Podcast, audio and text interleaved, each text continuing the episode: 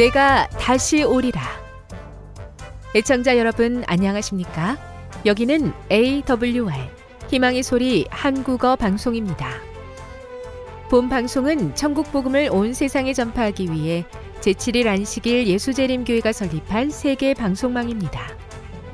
AWR 희망의 소리는 유럽, 라틴 아메리카, 아프리카, 러시아, 아시아의 방송망을 통해 전 세계에 복음을 전파하고 있습니다. AWR 아시아 희망의 소리 방송국은 한국어 방송을 매일 8시간씩 송출하고 있습니다. 희망의 소리 방송은 인터넷과 스마트폰을 통해서도 언제나 청취하실 수 있습니다. 들으실 수 있는 인터넷 주소는 awr.org입니다. 이 시간 희망의 소리 한국어 방송과 함께 보람있고 유익한 시간 되시기 바랍니다. 내가 다시 오리라. 여기는 AWR 희망의 소리 한국어 방송입니다.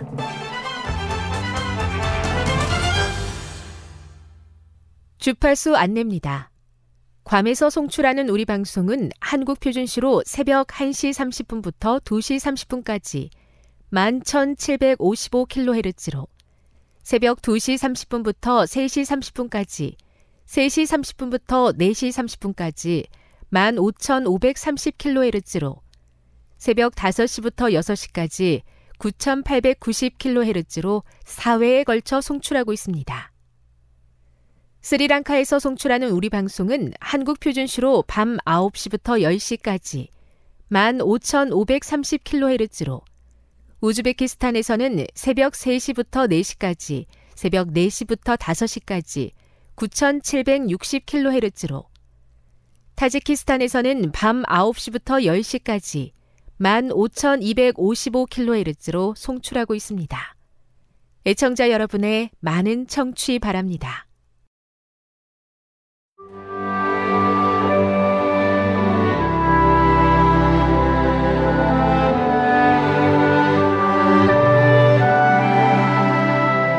읽어주는 교과 첫째 날 12월 24일 일요일 계시록 마지막 때의 하나님의 선교 요한계시록의 서론은 이 책이 하나님의 선교에 초점을 맞추고 있음을 독자에게 알려준다.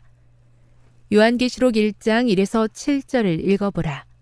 요한계시록이 마지막 때에 하나님의 선교에 초점을 맞추고 있다는 근거를 어떻게 발견할 수 있겠는가?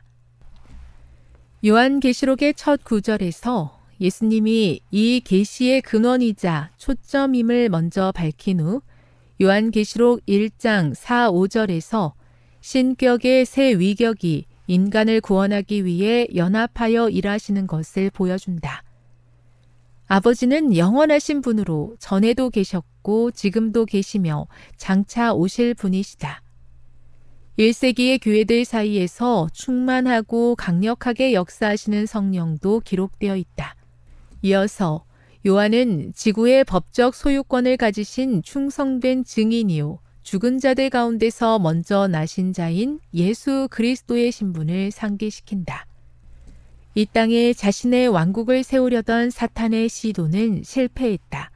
하나님은 사탄을 정복하신 것만 아니라 창조주께서 흘리신 보혈로 우리의 죄와 수치를 씻어 주신다. 요한계시록 1장 6절과 베드로전서 2장 9절을 읽어보라. 이 구절에 나타난 구속받은 자들의 칭호는 무엇을 의미하는가? 하나님의 선교의 초점은 단순히 멸망하는 사람들을 안전한 곳으로 인도하는 것에 그치지 않는다. 하나님의 구원은 우리 안에 하나님의 형상을 회복시키고 그에 따르는 새롭고 존귀한 지위를 우리에게 제공한다. 구원받은 우리는 예수님이 흘리신 피를 통해 우주의 왕과 혈연 관계로 이어지고 그 때문에 왕족이 된다. 이제 우리는 왕족으로서 다른 인간을 구원하는 하나님의 선교에 참여한다. 왕 같은 제사장이 된 것이다. 그리스도께서는 그분의 교회를 왕국으로 그 안에 있는 우리를 제사장으로 세우셨다. 그 왕국의 일원이 되는 것은 제사장이 되는 것이다. 요한계시록 1장 7절에서 우리는 선교의 긴급함을 깨닫는다. 예수님은 속히 오실 것이며 잃어버린 바 된 모든 족속은 애곡할 것이다. 하나님은 그분에게서 멀리 떠나간 자들이 돌아오기를 애타게 기다리신다. 요한계시록은 인류를 향한 하나님의 선교로 시작한다. 교훈입니다. 구원은 우리에게 하나님의 형상을 회복시키고 존귀한 지위를 준다. 떠나간 모든 인류를 하나님께 돌아오도록 추청하는 것이 제사장이 된 우리의 사명이다. 묵상. 우리는 하나님에 의해 창조되었을 뿐만 아니라 그분에 의해 구속되었고 그리스도께서는 놀라운 대가를 치르심으로 구속을 이루셨다는 사실을 묵상해 보십시오. 적용. 당신이 현재 처한 상황과 관계없이 이 구원의 진리가 우리에게 큰 소망이 되는 이유는 무엇입니까? 영감의 교훈입니다. 그리스도를 따르는 자의 사명. 지상의 거민들에게 진리를 전하고 죄와 무관심으로부터 그들을 구원해 내는 것이 그리스도를 따르는 사람들의 사명이다. 사람들은 그것을 통해 성화되기 위하여 진리를 가져야만 하며 우리 모두는 하나님의 빛의 통로이다. 우리의 달란트, 우리의 재정, 우리의 지식은 우리 자신의 유익만을 위한 것이 아니다. 이것들은 영혼의 구원을 위하여 사람을 죄된 생애에서 이끌어 올리며 그리스도를 통해 무한하신 하나님께 인도하기 위해 사용되어야 한다. 교회 증언 사권 80. 내 안에 하나님의 형상을 회복하시고 새 사람이 되게 하심을 감사합니다. 그것을 자주 잊고 사는 죄를 용서해 주시며 주님께서 내 안에 이루시는 놀라운 역사를 항상 기억하게 하옵소서. 재림을 준비하도록 회복하는 이 사명에 동참케 하옵소서.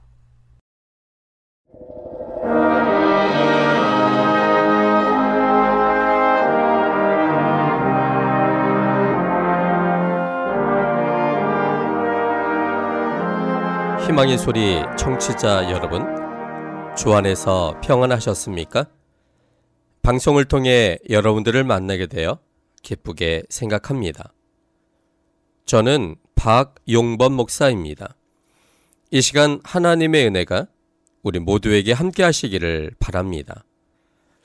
이 시간에는 다윗이 된 사람임을 보여주는 세 가지 장면이라는 제목으로 함께 은혜를 나누고자 합니다. 다윗이 된 사람임을 보여주는 세 가지 장면이라는 제목입니다. 오늘 본문은 사무엘하 9장 1절로 13절까지 있는 말씀입니다. 사무엘하 9장 1절로 13절입니다.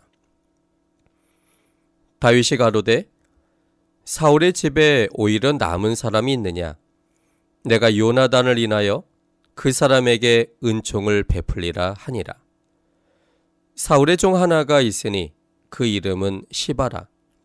저를 다윗의 앞으로 부르매 왕이 저에게 묻되 내가 시바냐 가로되 종이 그로소이다. 왕이 가로되 사울의 집에 남은 사람이 없느냐 내가 그 사람에게 하나님의 은총을 베풀고자 하노라. 시바가 왕께 고하되 요나단의 아들 하나가 있는데 절뚝발이니이다. 왕이 저에게 묻되 그가 어디 있느냐? 시바가 왕에게 고하되 루드발 암미엘의 아들 마기리 집에 있나이다. 다윗 왕이 사람을 보내어 루드발 암미엘의 아들 마기리 집에서 저를 데려오니 사울의 손자 요나단의 아들 무비보셋이 다윗에게 나와서 엎드려 절함에 다윗이 가로되 무비보셋이여 하니 대답하되 주의 종이 여기 있나이다. 다윗이 가로되 무서워 말라. 내가 반드시 내 아비 요나단을 인하여 내게 은총을 베풀리라. 내가 내 조부 사울의 밭을 다 내게 도로 주겠고 또 너는 항상 내 상에서 먹을지니라. 저가 절하여 가로되 이 종이 무엇이간데 왕께서 죽은 개 같은 나를 돌아보시나이까.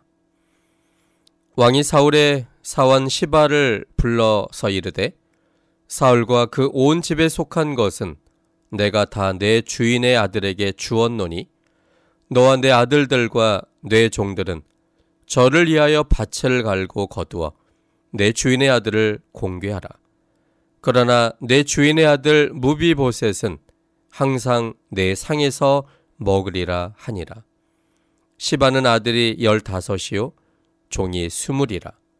시바가 왕께 고하되 내 주 왕께서 온갖 일을 종에게 명하신 대로 종이 준행하겠나이다 하니라. 무비보셋은 왕자 중 하나처럼 왕의 상에서 먹으니라. 무비보셋에게 젊은 아들 하나가 있으니 이름은 미가더라. 무릇 시바의 집에 거하는 자들은 무비보셋의 종이 되니라. 무비보셋이 항상 왕의 상에서 먹음으로 예루살렘에 거하니라. 그는 두 발이 다 절뚝이더라. 우린 지난 시간에 다윗이 된 사람이었다는 사실을 보여주는 그 첫 번째 장면을 살펴보았습니다. 그것은 다윗은 신의와 의리를 소중히 여기는 된 사람이었다는 사실이었습니다. 오늘은 그 두 번째 장면을 살펴보려고 합니다. 둘째는 다윗은 상대방의 입장을 헤아리는 된 사람이었습니다. 다윗은 상대방의 입장을 헤아리는 된 사람이었습니다. 본문은 3절과 그리고 6절로 7절에 있는 말씀입니다. 사무엘하 9장 3절에 있는 말씀입니다. 왕이 가로되 사울의 집에 남은 사람이 없느냐? 내가 그 사람에게 하나님의 은총을 베풀고자 하노라. 시바가 왕께 고하되 요나단의 아들 하나가 있는데 절뚝발이니이다. 6절로 7절에 있는 말씀입니다. 사울의 손자 요나단의 아들 무비보셋이 다윗에게 나와서 엎드려 절하매 다윗이 가로되 무비보셋이여 하니 대답하되 주의 종이 여기 있나이다.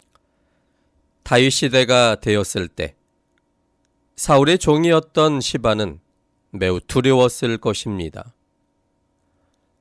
사울의 종이었다는 사실 하나만으로도 사울처럼 죽을 수 있었기 때문입니다. 두려워 불안 속에서 전전긍긍하던 시바에게 드디어 올 것이 왔습니다. 사울의 종이었음을 알고 있던 사람들에 의해 왕궁의 소식이 전해졌고 시바는 곧바로 왕궁에 호출되어 다윗 앞에 엎드렸습니다. 보통 사람이었다면 급하게 사울의 자손들이 누가 살아있는지를 물어보았을 것입니다. 그것이 목적이었으므로 작은 실마리처럼 보이는 시바에게 추궁하듯 물어보았을 것입니다. 그런데 다윗은 시바의 불안함과 두려움을 헤아리고 있었던 된 사람이었기 때문에 사울의 집 사람들에 대해서 묻기 전에 그들을 찾는 이유를 먼저 분명히 밝혔습니다. 그들을 찾아 위협의 요소를 제거하기 위해 찾는 것이 아닌 하나님의 은총을 베풀고자 하는 목적임을 분명히 밝혔습니다. 3절에 보면 왕이 가로되 사울의 집에 남은 사람이 없느냐?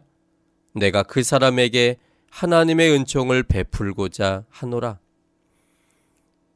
다윗의 모습과 말투와 그 내용에서 다윗의 진정성을 확인한 후 시바는 크게 안심하였고 그래서 최소한 죽지는 않겠다는 확신과 함께 요나단의 유일한 아들을 다윗에게 소개하였습니다. 그런데 시바가 요나단의 아들을 소개하는 장면이 매우 흥미롭습니다. 시바가 다윗에게 대답할 수 있는 것들은 요나단의 아들이 한명 있습니다. 라든지 좀 더 구체적으로 요나단의 아들이 한 명 있는데 이름이 무비보셋이고 지금은 어디 어디에 있다라고 말하면 될 것입니다. 그런데 시바는 요나단의 아들의 상태를 강조하는 대답을 했습니다. 두 다리 모두 잘 사용하지 못하는 장애인입니다. 이 대답 속에는 요나단의 아들이 하나 있기는 하지만 왕의 위협이 될 만한 사람이 아니옵니다라는 의미가 감추어져 있습니다. 시바가 이렇게 대답한 이유는 대해 믿으면서도 끝까지 경계심을 늦추지 않고 있었기 때문입니다. 시바의 도움으로 요나단의 아들인 무비보셋을 찾을 수가 있었고 드디어 무비보셋은 다윗 앞에 나오게 되었습니다. 그렇다면 다윗 앞에 나오는 무비보셋의 심정은 어떠했을까요? 아마도 반신반의의 마음이었을 것입니다. 자신의 아버지와 친한 친구이며 자신과도 친척인 다윗에 대한 믿음과 또 한편으로는 관계상 자신이 살아있음으로 인해 불편할 다윗의 입장에 대한 생각에 그는 불안하고 두려웠을 것입니다. 무비보셋의 왕에 대한 예의가 맞춰진 후 다윗이 무비보셋에게 말한 첫 마디는 무비보셋이어였습니다. 그런데 다윗이 첫 마디로 꺼낸 무비보셋이어라는 다윗의 말투는 과연 어땠을까요? 요나단이 전쟁에서 죽었을 때 무비보셋의 나이는 겨우 다섯 살이었습니다. 사무엘하 4장 4절에 있는 말씀입니다. 사무엘하 4장 4절입니다. 사울의 아들 요나단에게 절뚝발이 아들 하나가 있으니 이름은 무비보셋이라. 전에 사울과 요나단의 죽은 소식이 이스라엘에서 올 때에 그 나이 다섯 살이었는데 그 유모가 안고 도망하더니 급히 도망함으로 아이가 떨어져 절게 되었더라. 무비보셋은 처음부터 장애아가 아니었습니다. 사울과 요나단이 전쟁에서 죽었다는 소식이 전해졌을 때 왕족이 처한 위험을 느낀 그의 유모가 그를 안고 급히 도망하다가 무비보셋이 떨어져서 다리를 절게 된 것이었습니다. 그 일로 인해 무비보셋에겐 마음의 상처가 있었을 것입니다. 할아버지와 아버지가 전쟁에서 죽지 않았더라면 그 위치는 왕자 위치였을 것이고 사고도 당하지 않았을 것이라는 아쉬움과 원망이 무비보셋의 마음에 낙담과 절망을 주었을 것입니다. 누군가의 도움이 없이는 기본적인 생활조차도 어려운 자신의 처지를 보면서 나이가 들수록 그 상처는 더욱 크고 깊어져 갔을 것입니다. 좌절과 분노와 원망과 절망 등으로 그는 매우 힘든 세월을 보냈을 것입니다. 그런데 다윗 왕이 사울의 집안 사람을 찾는다면서 자신을 찾아 궁정에 호출되어 다윗 앞에 섰을 때 무비보셋의 마음은 매우 불안하고 두려웠을 것입니다. 그런 무비보셋을 볼 때 다윗의 마음에는 일찍 아버지를 잃은 아들이 지금껏 살아오면서 느꼈을 모든 상처들을 생각하고 아버지 요나단을 닮은 아들을 보면서 요나단의 죽음으로 끝나버린 우정과 여러 추억들이 뒤섞이면서 측은하기도 하고 한편 반갑기도 한 심정으로 무비보셋이여라고 말했을 것입니다. 그리고는 곧바로 무서워 말라고 말하고는 내가 반드시 내 아비 요나단을 인하여 내게 은총을 베풀리라고 말했습니다. 또한 조부의 재산을 되찾아 줄 것이고 자신과 같이 언제나 식탁에서 함께 식사하게 될 것이라고 이야기했습니다. 마음의 상처를 갖고 있는 사람들은 남을 잘 믿지를 못합니다. 불신과 불만, 절망으로 가득 차 있으므로 어떤 일에 대한 해석도 긍정적이지가 않고 곡해하며 그래서 잘 믿지도 않습니다. 믿었다가 또다시 상처만 받을 것을 미리 걱정해서 마음으로 받아들이지를 못합니다. 다윗은 상대방의 입장을 헤아리는 사람이었기에 무비보셋의 입장에서 이 문제를 확실하게 해줘야겠다고 생각하여 실제적인 일을 하게 될 시바를 무비보셋이 있는 곳에 불러서 무비보셋이 듣는 자리에서 구체적인 지시를 하였습니다. 여기 열왕기야 9장 9절로 10절까지 있는 말씀을 함께 보겠습니다. 사무엘하 9장 9절로 10절입니다. 왕이 사울의 사환 시바를 불러서 이르되 사울과 그 온 집에 속한 것은 내가 다 내 주인의 아들에게 주었노니 너와 내 아들들과 내 종들은 저를 위하여 밭을 갈고 거두어 내 주인의 아들을 공개하라. 특히 무비보셋은 항상 내 상에서 먹으리라고 말해 놓으므로 무비보셋이 비록 장애를 안고 살지만 왕과 함께 식사하는 위치에 있는 사람이므로 잘 모셔야 됨을 확실히 보여주었습니다. 사무엘하 9장 10절 중간에 있는 부분입니다. 그러나 내 주인의 아들 무비보셋은 항상 내 상에서 먹으리라 하니라. 시바는 비록 사울 집의 종이었지만 종 대우를 받고 살고 싶지는 않은 사람이었습니다. 오히려 자신이 종이면서도 종을 부리고 싶어 했던 사람이었습니다. 3회라 9장 10절 그 끝부분입니다. 시바는 아들이 열다섯이요 종이 스물이라. 시바는 스무 명이라는 종을 데리고 살고 있었던 사람이었습니다. 뿐만 아니라 시바는 자기의 목적을 위해서는 없는 말도 지어낼 수 있는 사람이었습니다. 사무엘하 16장 1절로 4절에 있는 말씀입니다. 사무엘하 16장 1절로 4절입니다. 다윗이 마루턱을 조금 지나니 무비보셋의 사원 시바가 안장 지은 두 나귀에 떡 200과 건포도 100송이와 여름실과 100과 포도주 한 가죽 푸대를 싣고 다윗을 맞는지라. 왕이 시바에게 이르되 내가 무슨 뜻으로 이것을 가져왔느뇨? 시바가 가로되 나귀는 왕의 권속들로 타게 하고 떡과 실과는 소년들로 먹게 하고 포도주는 들에서 곤비한 자들로 마시게 하려 함이니이다.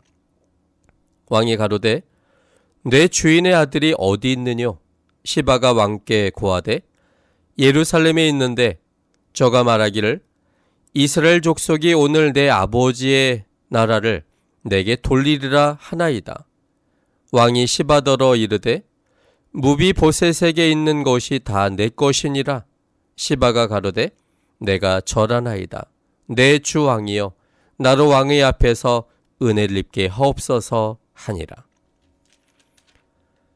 남의 눈 때문에 어쩔 수 없이 종으로서의 예의를 갖추고 있을 뿐 시바는 무비보셋을 섬길 마음이 없었습니다. 그래서 무비보셋은 시바의 도움을 받지 않고 로드발 암미엘의 아들 마기리 집에서 살았던 것입니다. 사무엘하 9장 4절에 있는 말씀입니다. 왕이 저에게 묻되 그가 어디 있느냐? 시바가 왕에게 구하되 로드발 암미엘의 아들 마기레 집에 있나이다. 말 못할 고민까지 헤아린 다윗은 무비보셋이 있는 곳에 시바를 불러서 자세한 사항을 이야기해 주므로 무비보셋의 불신을 해소시켜 주었습니다. 보통 왕은 큰 틀에서만 이야기하고 구체적인 실무는 실무자들이 큰 틀에 맞게 실행하는 것이 관례입니다. 그러나 다윗은 상처 있고 절망 속에 산 무비보셋의 마음을 헤아리는 사람이었기에 직접 구체적인 방법을 제시한 것이었습니다. 다윗의 처신을 보자 드디어 무비보셋이 마음을 열고 다윗을 왕으로 받아들였습니다. 8절에 있는 말씀입니다. 사무엘하 9장 8절입니다. 저가 절하여 가로되 이 종이 무엇이간데 왕께서 죽은 개 같은 나를 돌아보시나이까. 이 구절은 6절에 있는 엎드려 절하매와 전혀 다른 의미를 우리에게 알려주는 구절입니다. 6절에도 보면 이미 무비보셋은 다윗을 처음 봤을 때 엎드려 절했습니다. 6절입니다. 사울의 손자 요나단의 아들 무비보셋이 다윗에게 나와 엎드려 절함에 다윗이 가로되 무비보셋이 하니 대답하되 주의 종이 여기 있나이다. 외형적으로는 엎드려 절하는 첫 대면의 모습이 더 충성스러워 보이지만 실제로는 8절에 나타난 절하는 상황이 이제 마음으로 다윗을 받아들이는 모습입니다. 된 사람은 관계를 중시합니다. 된 사람은 현재와 미래의 관계가 언제나 일정합니다. 상황이나 이해관계에 달라지지 않습니다. 그런 의미에서 하나님은 훌륭한 인격을 갖춘 인격자이십니다. 왜냐하면 하나님의 마음은 어제나 오늘이나 영원토록 동일하신 분이시기 때문입니다. 히브리서 13장 8절에 있는 말씀입니다. 히브리서 13장 8절입니다. 예수 그리스도는 어제나 오늘이나 영원토록 동일하시니라. 하나님의 품성은 우리를 향한 하나님의 무조건적 사랑의 품성은 어제나 오늘이나 영원토록 동일한 품성입니다. 우리에게 조건을 달지 아니하시고 무조건적으로 창조주로서 우리 주님은 우리에게 생명과 구원을 주고 싶어 하시는 분이십니다. 그런 의미에서 여호와님이야말로 제대로 된 인격을 갖춘 유일하신 하나님이십니다. 여호와님을 알게 되었고 여호와님께서 인격을 갖추신 유일하신 하나님임을 알게 된 다윗은 하나님의 품성을 배우게 되었습니다. 하나님의 품성을 통해 배운 다인 역시 된 사람의 모습을 보여준 것입니다. 뿐만 아니라 된 사람은 상대방의 입장을 최대한 고려합니다. 이해란 영어 단어는 understanding인데 이 글자는 아래에 서다라는 의미입니다. under는 아래이고 standing은 서다입니다. 아래에 서다라는 의미가 바로 이해라는 단어 속에 담긴 의미입니다. 높은 데 서 있을 때 아랫사람의 입장을 이해할 수가 없습니다. 그 사람의 입장 아래에 설 때만, 즉 입장을 바꿔놓고 생각할 때만 그 사람의 입장을 이해할 수 있게 됩니다. 시어머니 입장이 있고 며느리 입장이 있습니다. 고부간의 갈등이 이루어지는 주요한 이유는 상대방의 입장에 서지 않기 때문입니다. 시어머니는 시어머니 입장에서만 며느리를 바라볼 때 언제나 섭섭합니다. 며느리도 며느리 입장에서만 시어머니를 생각할 때 며느리는 언제나 억울합니다.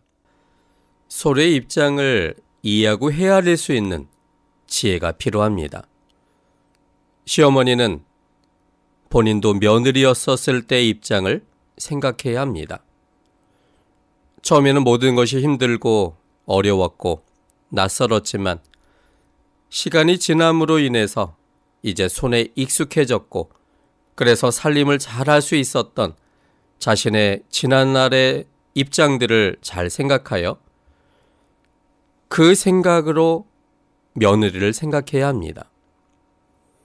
그럴 때 며느리의 모습을 이해할 수가 있습니다. 며느리도 시어머니 입장에서 생각할 때 시어머니에 대한 감정들이 새롭게 바뀌게 될 것입니다. 남편의 입장과 아내 입장이 다릅니다.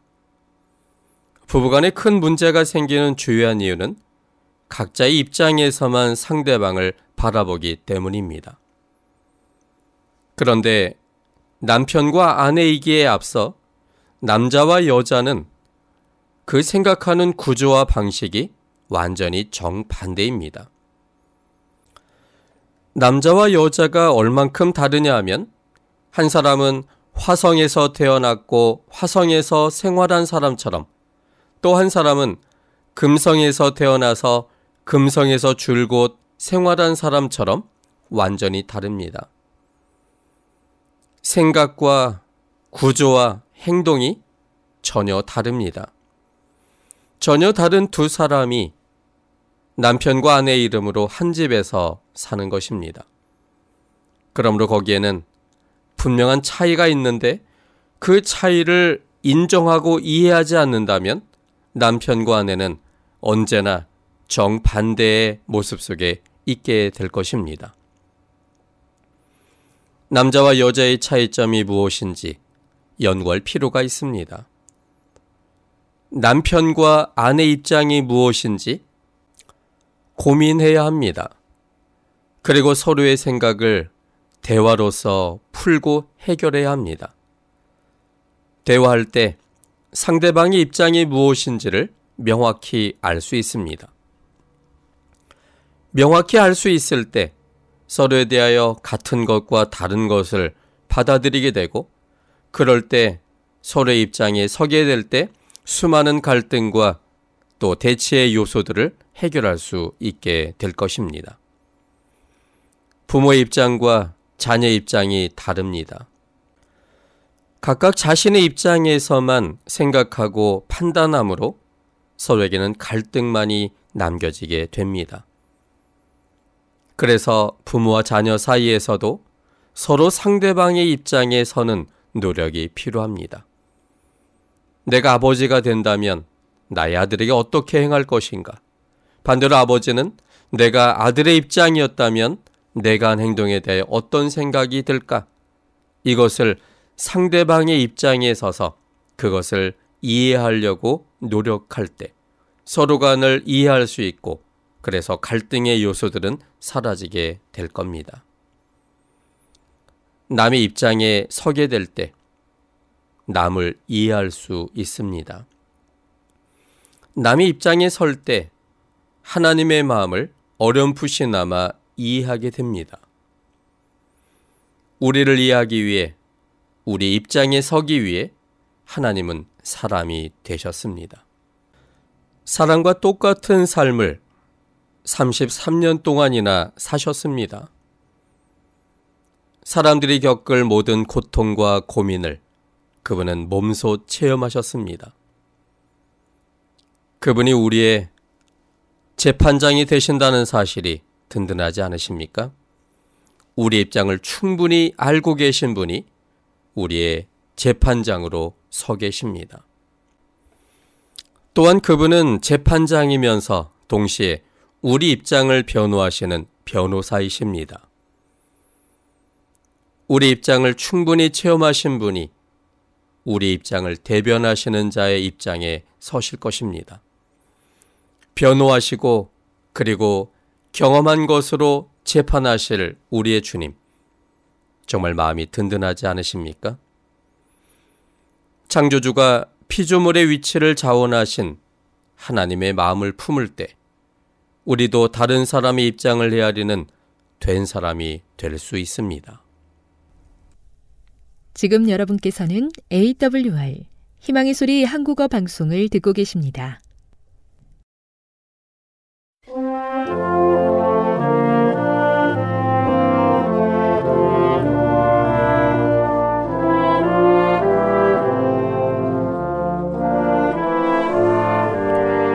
애청 여러분 한 주 동안 평안하셨습니까?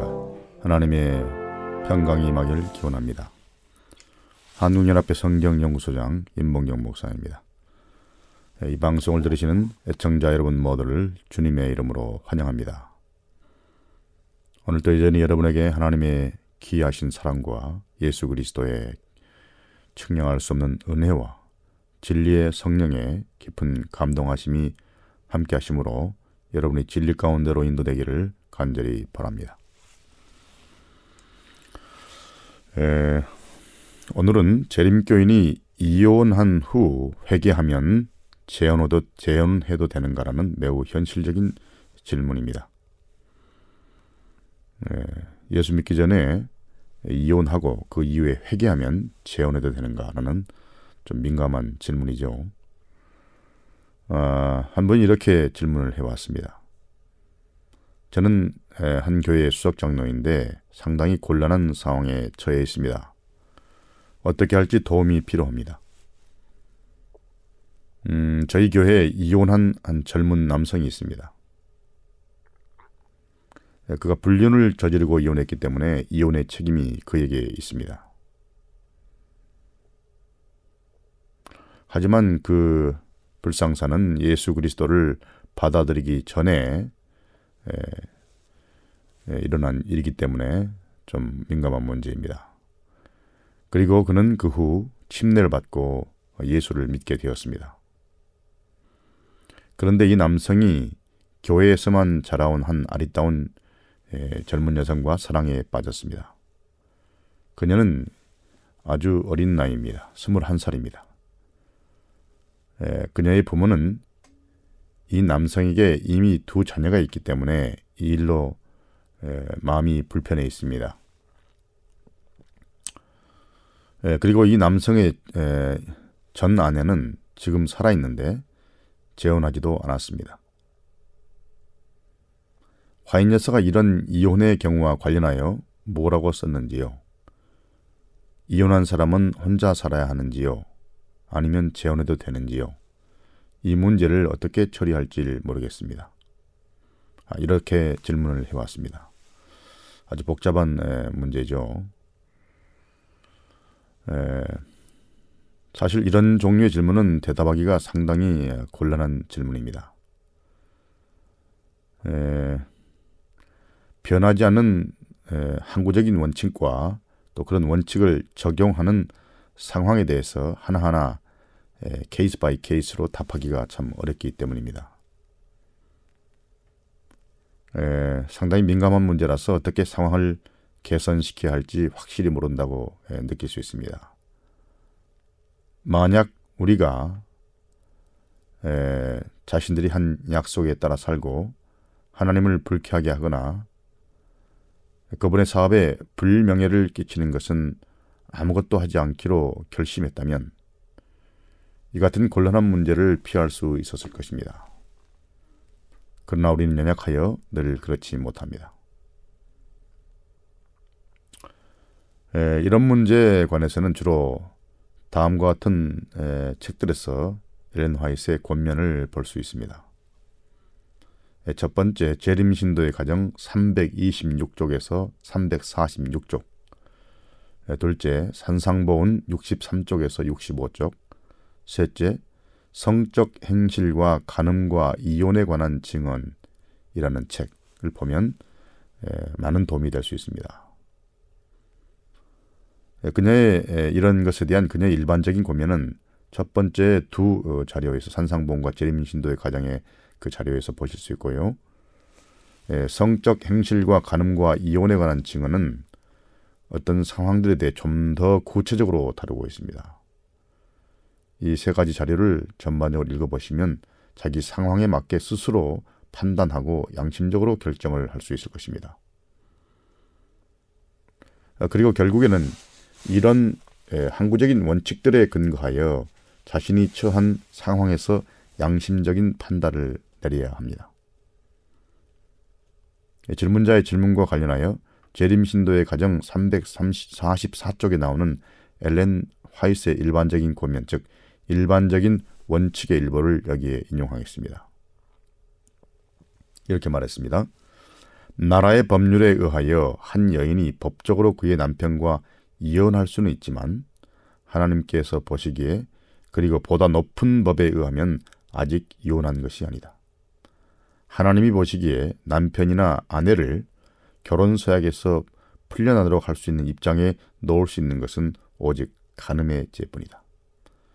국가의 법이 이혼을 승인한다 할지라도 하나님의 율법에 의하여 성경의 빛으로 볼 때는 그들은 여전히 남편이요 아내인 것이다.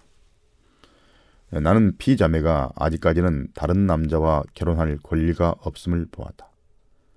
그러나 만일 그나 혹은 다른 어떤 여인이라도 남편이 간음죄를 진 것이 사유가 되어 법적인 이혼을 한다면 그때는 자기가 택한 사람과 결혼해도 무방하다. 예, 이렇게 말했습니다. 간단히 말하면 에, 간음죄를 제외하고는 이혼한다 할지라도 가늠한 경우와 아닌 경우에 이혼한다면 법적으로는 이혼하지만 하나님 앞에서는 아직 이혼 상태가 아니다. 그러나 간음죄를 저질렀을 경우에는 하나님 앞에서 이혼이 가능하다. 이런 얘기입니다. 다음은 재림 신도의 가장 340쪽입니다. 에, 유대인들 사이에서는 아무리 사소한 허물을 가지고라도 남자가 자기 부인을 버리는 것이 허용되어 있었다. 그리하면 그 여자는 자유롭게 제가할 수 있었다. 이런 행습은 큰 불행과 죄를 초래하였다. 산상설교에서 예수께서는 결혼 사약에 대한 부정의 이유 외에는 결혼의 유대를 분리시킬 수 없다고 밝히 선언하셨다. 누구든지 음행한 연고 없이 아내를 버리면 이는 저로 가늠하게 하며 또 누구든지 버린 여자에게 장가드는 자도 가늠함이니라 라고 예수께서 말씀하셨다. 이 예수님의 말씀은 에, 이혼을 절대적으로 가늠한 원고 외에는 어떤 경우라도 이혼을 허용하지 않고 사실상 예수님께서는 이혼을 방지하기 위해서 대단히 엄한 명령을 하고 있는 것이죠. 왜? 가늠한 연고 이후에 이혼하는 것은 상대방에게, 자녀에게, 사회에 대단히 많은 문제와 불행을 초래하기 때문에 예수님은 원천적으로 이혼을 방지하는 그런 명령을 내린 것입니다. 후에 바리새인들이 이혼의 합법성에 대해서 질문하였을 때 예수님께서는 당신의 말씀을 듣는 자들에게 창조 시에 제정된 결혼 제도를 지적하셨습니다. 그분은 모세가 너희 마음의 완악함을 인하여 아내 내어버리기를 허락하였거니와 본래는 그렇지 아니하니라 라고 말씀하였다. 예수께서는 하나님의 모든 것이 심히 좋았더라고 말씀하시던 복된 에덴의 시대를 그들에게 이야기하셨다. 결혼과 안식일, 곧 인류의 유익과 하나님의 영광을 위하여 세워진 이 두 제도는 이때 시작되었다. 에, 그리하여 창조주께서 남자가 부모를 떠나 아내와 연합하여 둘이 한 몸을 이룰지로다고 말씀하시면서 이 거룩한 부부의 손을 결혼으로 연결시켰을 때 그분은 종말까지 아담의 모든 자녀들을 위한 결혼법을 선언하신 것이었다 라고 말했습니다. 여기도 역시 똑같은 것을 강조하고 있습니다.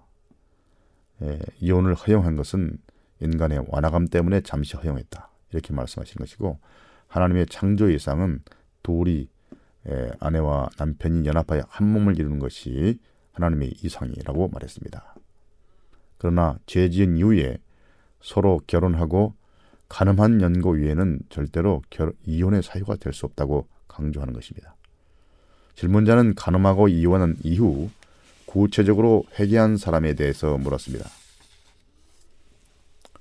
한 사람이 회개했다면 그것은 그가 자기 잘못에 대한 하나님의 관점을 받아들여서 그 잘못을 고백하고 문제를 바로잡기 위해 할 수 있는 모든 것을 다 했다는 것을 의미합니다. 참된 회개는 앞으로의 삶에 대한 하나님의 인도하심과 또 그분의 명령과 지시도 알고자 하는 결과를 낳는 것입니다. 첫 결혼을 파국으로 몰고 간 것은 하나님의 지시를 무시한 것 때문입니다. 그렇다면 하나님의 지시를 무시한 것이 두 번째 결혼을 허용하는 견고한 토대가 될 수 있습니까? 감정을 중요시 여기는 이 시대에 외로움에 빠져 있는 사람들에게 동정심을 갖기 쉽지만 그것이 하나님의 명령을 변개시킬 수는 없습니다. 우리의 유일한 안전책은 하나님의 명령에 순종하는 데 있고 육신의 욕망이 아우성친다 해도 우리의 성정을 부인하는 데 있습니다. 우리가 그분께 순종하기로 결심하고 하나님을 신뢰한다면 그분께서 우리에게 은혜를 베푸셔서 거룩한 삶을 살도록 하실 것입니다. 이것이 바로 성경적 관점이고 원칙인데 이 문제에 대해서 질문자 스스로 성경을 더 연구하고 화인 여사의 권면을 재고해 보신 후에 최종적으로 양심적인 결정을 따라 해야 할 것입니다. 우리는 모든 케이스를 결정적으로 말할 수 없지만은 지금 말씀드린 모든 것은 성경의 일반적인 원칙, 항구적인 원칙을 말한 것입니다.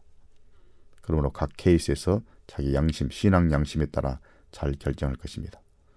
자, 그럼 다음 질문으로 넘어가 보겠습니다. 엘렌 화이트는 우리가 구원받았는지 알 수 없다고 말했는가라는 매우 에, 중요한 질문입니다. 스스로 구원받았는지를 인식할 수 있느냐라는 질문입니다. 에, 이렇게 질문해 왔습니다. 저는 제가 구원받았다는 것을 압니다라고 주장하는 사람들에게 화인 여사는 어떻게 반응했는지요. 또한 한 번 구원받으면 영원히 구원받는다는 사상에 대한 그녀의 반응은 무엇이었는지요? 라고 질문해 왔습니다. 예, 이와 관련하여 화인 여사는 실물교훈 155쪽에 이렇게 썼습니다. 구주를 받아들인 사람들이 아무리 진실하게 회개했다 할지라도 우리는 그들에게 그들이 구원을 받았다는 말을 해주거나 그러한 생각을 가르쳐서는 안 된다. 그렇게 하는 것은 그들을 그릇 인도하는 것이다. 라고 말했습니다. 이런 종류의 진술은 사실상 예정론에 대한 강한 반대를 나타내는 전형적인 진술입니다. 그러니까 이 주제관에 그녀가 준 유의사항을 문맥 속에서 자세히, 자세히 살펴보면 그녀가 하나님과의 관계에 있어서 신자의 현재적 확신에 대해서 반대하는 말을 하는 것이 아님이 드러납니다. 그녀는 계속 하나님의 율법을 범하면서도 나는 구원받았다는 주장, 곧 한 번 구원을 경험하면 영원히 구원받는다고 하는 영원한 안전에 대한 예정론의 주제넘은 가르침에 대해서 경고하고 있는 것입니다. 다음은 그 진술 전체입니다. 실물교훈 155쪽입니다. 베드로의 타락은 갑자기 된 일이 아니라 오랫동안 점진적으로 이루어졌다. 자기 확신은 그로 하여금 구원을 얻었다는 생각을 갖게 했고 한 계단 한 계단 내려가도록 만들어 마침내는 자기 선생님을 부인하는 지경에까지 이르게 됐다. 이 세상에서 자아에 대한 확신을 갖거나 시험에 대한 위험성이 없다고 생각하는 것은 결코 안전치 못하다. 구조를 봐드린 사람이 아무리 진실하게 회겠다 할지라도 우리는 그들에게 그들이 구원받았단 말을 해주거나 그러한 생각을 갖도록 가르쳐서는 안 된다. 그렇게 하는 것은 그들을 그릇 인도하는 것이다. 그러나 모든 사람에게 희망과 믿음을 갖도록 가르쳐 줘야 한다.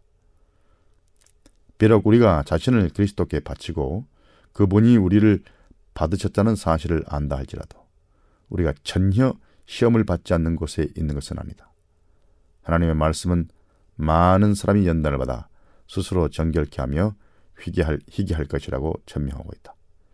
시험을 참고 견디는 자만이 생명의 멸류관을 얻을 것이다. 라고 말하고 있습니다. 에, 그러므로 베드로처럼 그렇게 계속해서 예수님을 부인하는 지금까지 내려가는 상황에 있는데도 구원을 받았다고 그런 사람들에게 말하는 것이 위험하다는 것이죠. 그러나 우리가 성령을 통해서 내적 구원의 확신을 갖는 것을 반대하는 것이 아닙니다. 엘렌 와이시 그리스도인 보증과 확신에 적합한 기초가 무엇인지를 이해했다는 것은 대총의 기간 중에 그녀가 전한 다음의 기별을 보면 분명해집니다. 그대들 각자는 그대가 살아계신 구조와 관계를 맺고 있는지 그분이 그대의 돕는 분이고 하나님이신지를 그대 스스로 알 수 있다. 이렇게 말했습니다. 그러므로 우리는 우리가 하나님의 자녀인지 또 구원 가운데 있는지를 스스로 양심과 성령을 통해서 알 수 있습니다. 엘렌 와이스는 의심과 더불어 투쟁하고 있는 또 한 여성에게 이렇게 위로의 편지를 썼습니다. 하나님께서 그들을 위해 나에게 주신 기별은 내게 오는 자를 자는 내가 결코 내어쫓지 아니하리라는 말씀입니다. 그대가 다른 것 말고 그대의 주님이며 구지신 분으로부터 받은 이 한 가지 약속을 붙들고 탄원한다면 그대는 결코 버림을 당하지 않을 것이라는 보증을 가질 수 있습니다. 그대가 단 하나의 약속만을 붙들고 있는 것처럼 보일지 보일 것이지만 그렇게 하는 것은 적절합니다. 그것이 그대에게 그리스도의 은혜 보혈을 간직한 보고를 활짝 열어줄 것이기 때문입니다. 그 약속에 매달리십시오. 그러면 그대는 안전합니다. 내게 오는 자는 내가 결코 내어 쫓지 아니하리라. 이 보증을 그리스도께 제시하십시오. 그러면 그대는 하나님의 도성 안에 있는 것처럼 안전합니다. 이렇게 말했습니다. 엘렌 화이트는 한 번 구원받으면 무슨 일을 해도 영원히 구원받는다는 예정론적인 견해를 가지고 우쭐대는 것을 경계한, 경계한 것이지 그리스도 안에 있는 구원의 확신을 반대한 건 아닙니다. 우리는 우리가 그리스도 안에 있는지 우리의 양심으로 성령께서 증거하십니다. 그러나 아무리 연약하고 시험받는 상태에 있을지라도 그런 사람에게 구원받을 수 있다고 그리스도를 바라보고 낙심하거나 절망하지 말라고 권면하면서 희망을 불어 넣어줘야 합니다. 자, 오늘은 예, 여기까지 하겠습니다. 에, 그럼 다음 시간까지 여러분 평안하시고요. 에, 다음 시간에 또 뵙겠습니다. 안녕히 계십시오.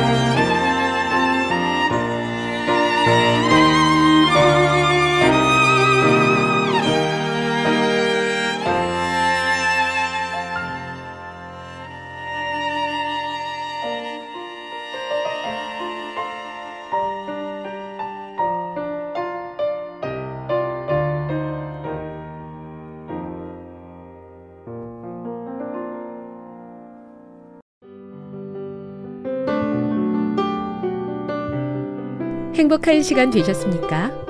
지금까지 여러분께서는 AWR 희망의 소리 한국어 방송을 청취하셨습니다.